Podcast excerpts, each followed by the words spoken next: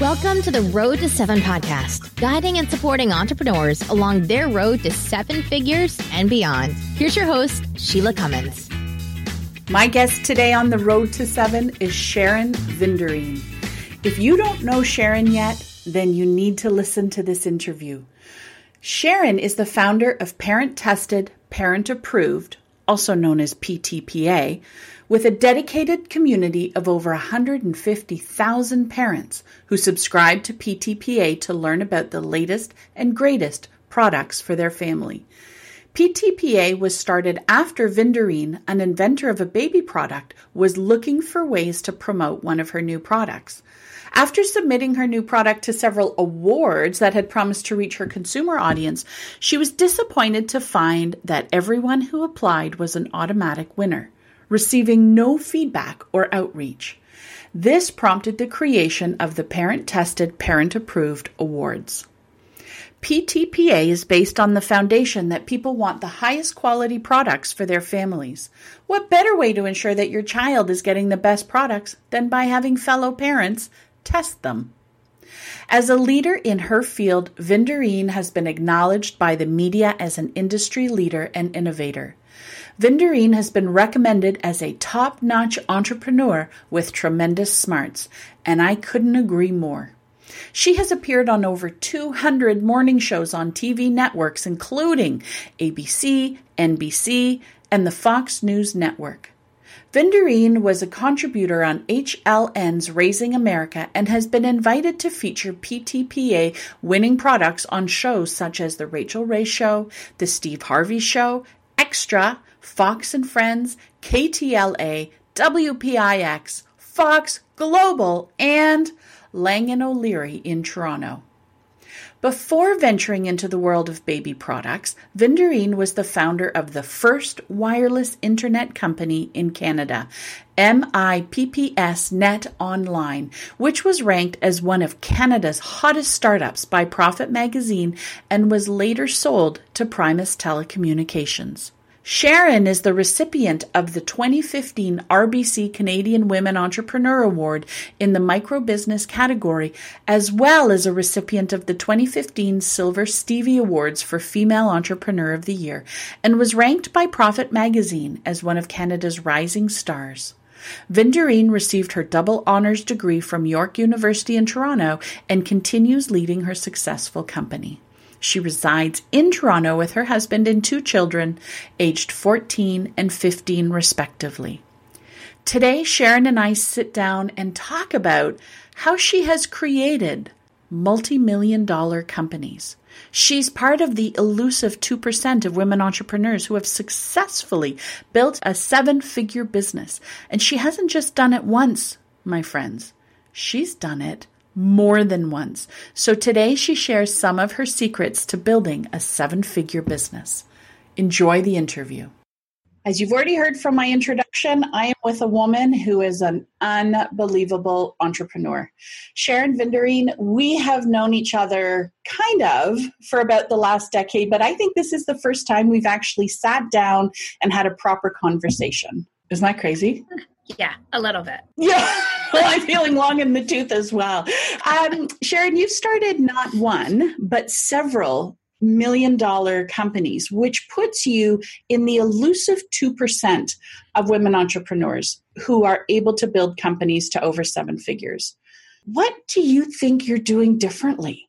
Than the rest of the 98% of women entrepreneurs out there? I think that I am kind of relentless. I'm like a dog with a bone, as my husband will tell as my kids will tell you when I'm nagging them, inability to quit anything. And it's faux, faux, yeah, fear of failing out, I out. guess.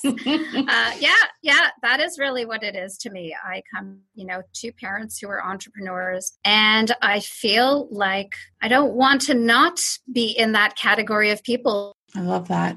You, you started three quite different businesses as well through all of this. Tell us about those three. They're they're so different. When I graduated from university, um, I really wanted to be an events coordinator in the charity sector. I wanted not for profit.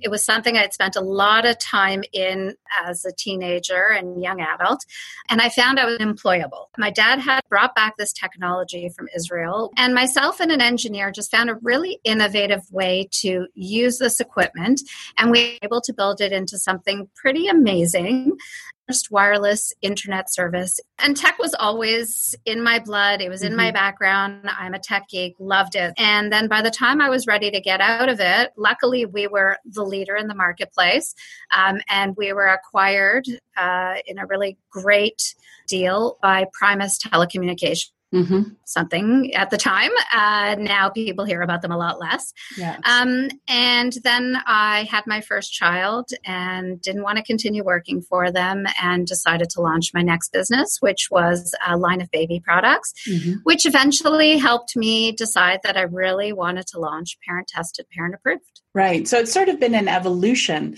but always at the time, I feel like you're answering a need that was around you. Yes, that's exactly what I felt when I did the internet. It was I was located in an area where internet still had not was not available and mm-hmm. I wanted to try and find a way to satisfy that.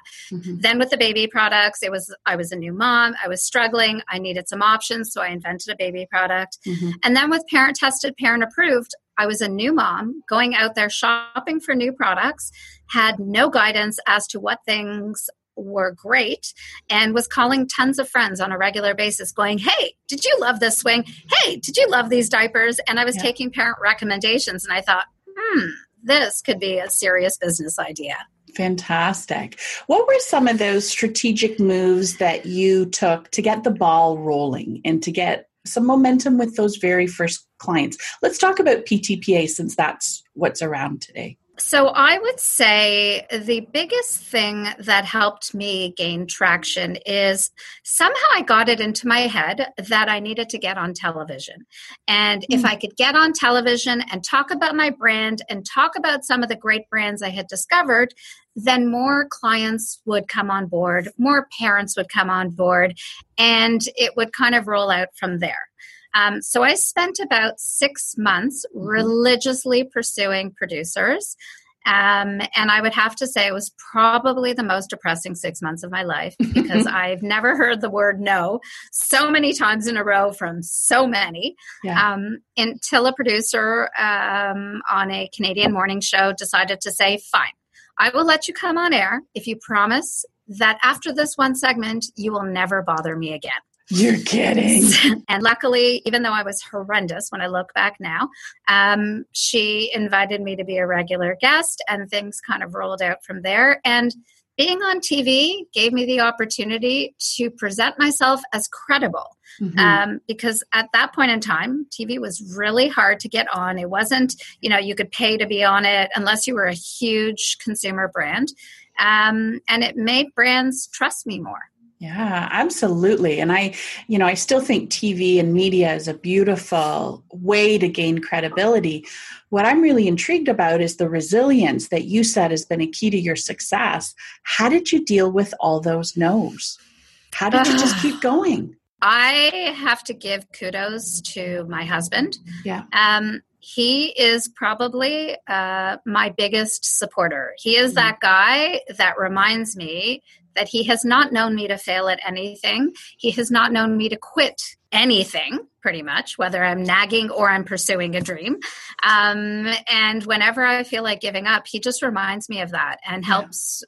Remind me of the confidence that I need to have to get through every day. And as an entrepreneur, that's the roller coaster of being an entrepreneur. You get told no so many times a day from so many people, yeah. from so many different companies, and it is learning to accept that okay uh, there's going to be somebody who's going to say yes and just so like you, there always is there always is and did you shift your pitch every time or did you keep going with the same pitch so I'm going to say that I did a lot of shifting. I'm one of those people. So your listeners should know that I have severe ADHD.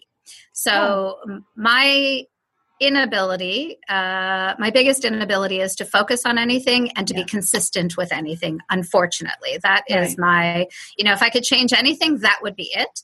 Um, so I'm constantly changing my pitch, whether even 12 years later, I'm constantly changing my presentation, the way I speak, the pitch, the everything. I am constantly doing that, um, which is not great. It's not something I recommend. But, you know, when you have ADHD, you kind of learn to work within the boundaries of what works best for you. Well, I feel like it's actually been a gift for you. I I kind of joke that I feel like ADHD was almost my superpower. I feel Yeah. like it has allowed me to not give in and give up. Um, it has allowed me to kind of shift when you know because I don't focus on the same thing for very long. It doesn't Yeah. allow me to necessarily get um, too involved in the same task, too bored of the same task because I'm constantly. Well, this is kind of what my brain looks like. If you had an It's insight, like scrambling. like pretty egg much. beaters, like egg beaters going. Mm, So Sharon, then if you if the follow through, which is what I think you're talking about, is not your strength, you must have made some key hires through your three companies. Yes. So, and I'll just focus everything on PTPA. Yeah. Um, you know, over 12 years, you hire and fire uh, a lot of people, and people quit along the way. Mhm. Uh, I've had a lot of terrible experiences with people Mhm. um, that, you know, you trust people implicitly, and then they pick up and start a competing company, Mhm. or, you know, you've done a ton of training and then they just leave with no notice. Um, but I'm lucky in that uh, I feel like I've finally figured it out somewhat. I know that at the end of the day, everybody has to make the best choice for them. Mhm. So the expectations I put on people are, you know, what I expect from them between 8:30 and 5. And if they have to make another life choice because that's what makes sense for them, then, you know, more power to you. I wish you all of the best. Um, and I think um, right now I have some great people who've been with me for a while. You know, I have one person who's been with me for over eight years. Uh, I don't know how I'd open the door without her because she is my, I call her our real official boss. We all take orders from her, but she's the best and reliable and trustworthy. And Right. people like that are really what make your business, what make your company, and what make you be able to get out of bed every day to do this every single day and hear all the no's. And hear all the no's. And so Yeah. was she one of your first hires? Uh, no, no, she was brought on by one of my first hires, actually, and she outlasted that person. Yeah. Um, I have a fantastic marketing director Mhm. who uh, who's been with me for a while, great sales. Um, so it's really, you know, people will evolve Yeah. over time in terms of the people you have on your team. Yeah. But it's, you know, hoping that you get the best out of them while they're with you and really making them feel valued that I think makes the biggest difference. Isn't that awesome? At what point did you think or know that PTPA would be a seven figure business or multi seven figure? Year two. Did you?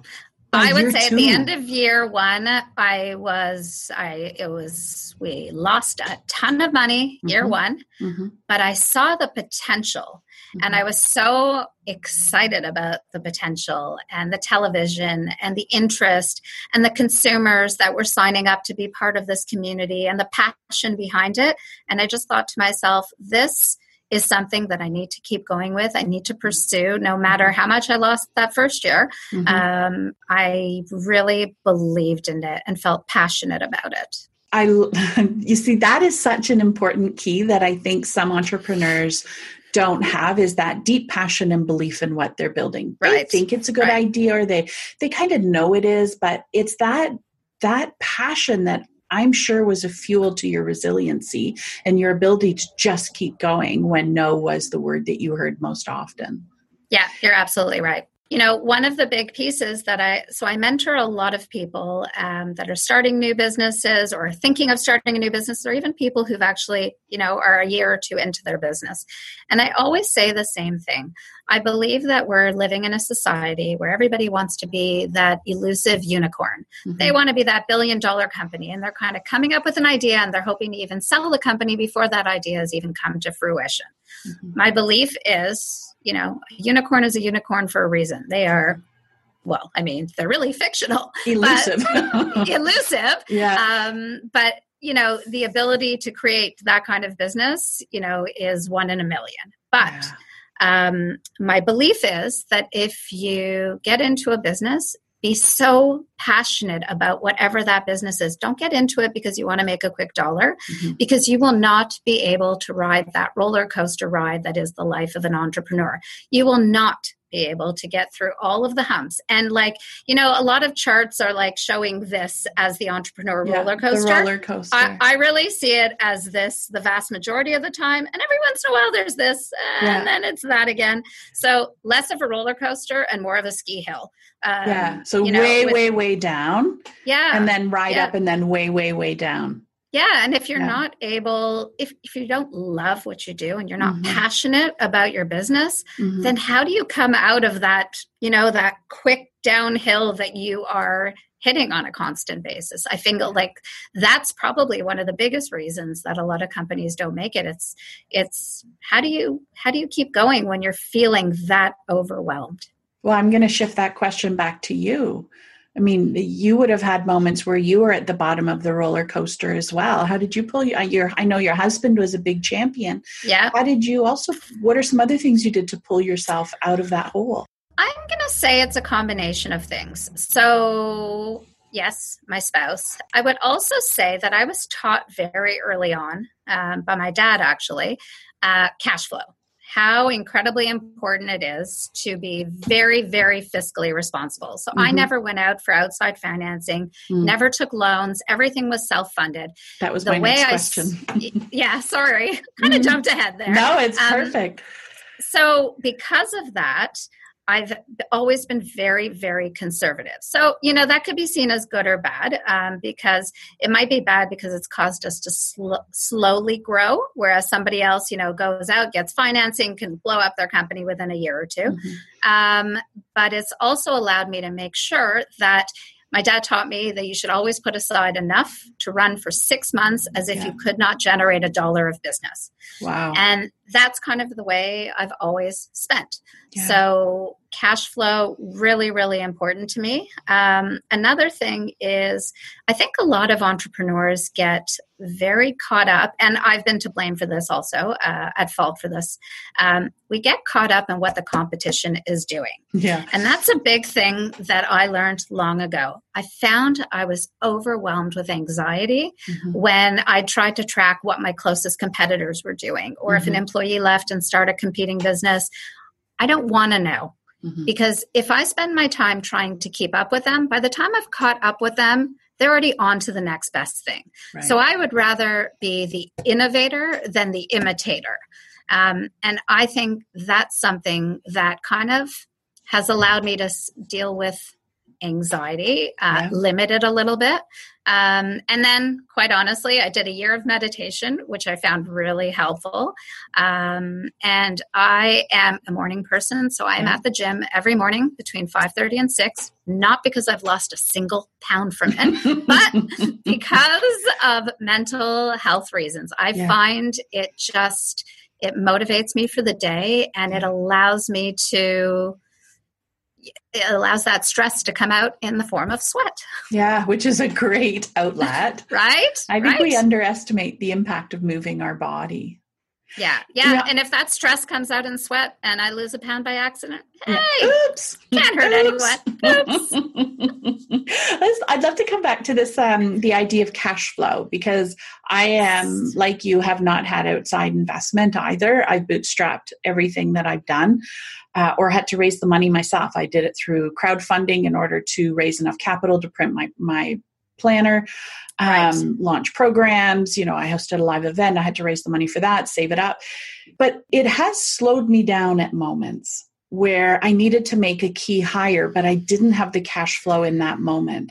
How did you make that bridge between I know I have to make this business move, but I don't have the capital yet? So sometimes I put the cart before the horse. Mm-hmm. Um, but I will say that I've there's been a lot of times, and I think this is where the most anxiety came from, where I felt that I was severely understaffed, mm-hmm. was taking on far too much, and really needed to do that hire for my mental health. So if yeah. it meant not taking a salary for a while so that right. I could hire somebody, right. that was something I was willing to do because, quite frankly, mental health, you know, I'll, I'll repeat it over and over again. I think it is something that just about every entrepreneur struggles with. I agree. Um, and I think it is the most important thing to look out for. And if I have to sacrifice something in order to maintain that mental health, that's what I'm going to do.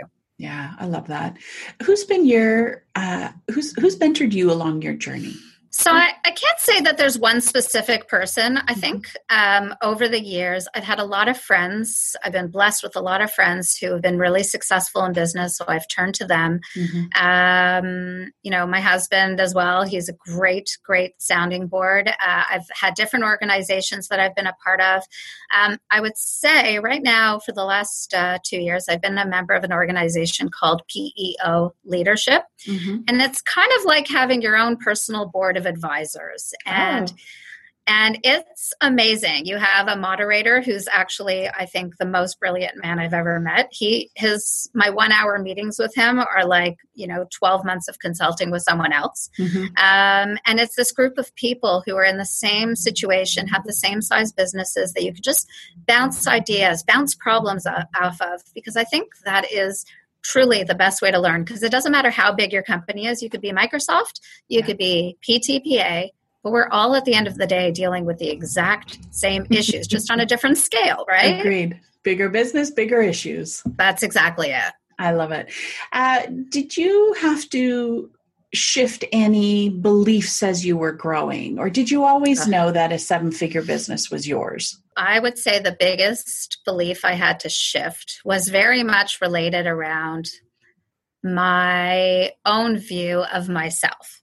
Mm. So while I have absolutely no problem getting on television and talking to millions of people or standing up at a conference and speaking to 500 people and mm-hmm. giving off ultimate confidence, um, I don't have it when it comes to me. I don't have that mm-hmm. same confidence. I would say 25% of it is real confidence, 75% of it is me putting on a great show. Right. Um, so I would say that's a big thing I had to shift. I really had to learn to believe in myself, yeah. um, to understand that, you know, if somebody quit, the business wasn't going to fall apart because, quite frankly, they had a part of it they had helped me reach a particular goal but you know my husband was great at reminding me that in fact i had come up with the idea i had developed it on my own i had helped build it up and you know i got on tv and all these things that i was able to accomplish were done on my own Right. Um, so, really shifting that belief system that um, I need tons of people around me in order to be successful. I need everyone's help, and everyone's opinion is better than my own. Mm-hmm. And realizing that, in fact, my opinion's not so bad from time to time. Yeah. Um, you know, while while working with people is highly valuable, I need to trust my gut sometimes and trust that my decisions are just as valuable as the next person's. Yeah, I agree. Well, it looks like you haven't made many wrong decisions. No, no, I've made a ton, a ton. we don't have enough time to cover all of those wrong decisions. well, let's just take that for our final question, Sharon. What's sure. the biggest lesson that you've learned? I hate calling things failures or whatever, but right. what is the biggest lesson you've learned over your years in business? I'm going to say that it is all about the people you surround yourself with. Mm-hmm. And and I don't mean that just in a business environment. I mean that in a friendship environment, in a family environment. You know, if you surround yourself with people who inspire you, who believe in the same things you believe in or believe in you, you are kind of propelled to succeed. Yeah. Um, if you surround yourself with people who are negative, who want to complain all the time, who want to blame everyone else for everything, yeah. then you're kind of that becomes part of that negative energy that you carry around. So I would say the biggest lesson I learned is who I want to associate with, what I'm willing to stand for. Um, you know, ethics are probably one of the most important things I think as part of someone's um, value system and yeah. if if those values don't align with my own then we're just not a fit unfortunately Oh, I love that. Sharon, thank you so much for sharing your wisdom and your insights and just being so real about the journey. Thank and you. and uh, we really appreciate that. My pleasure. And thank you so much for inviting me on the show today. I really You're- appreciate it. You're welcome. If if people want to learn more about PTPA, where should we where should where should they go? So, ptpa.com uh, is for our consumer audience, and PTPA Media is for any businesses that are looking to earn our seal of approval. Fantastic. We'll put those links in the show notes below. And on that note, Sharon, have a marvelous day. Thank you so much. Thank you. Thank you for listening to the Road to Seven podcast. Make sure you subscribe to us on iTunes so you don't miss an episode. To learn more, visit SheilaCummins.com for more support along your road to seven figures and beyond in your business. See you next time.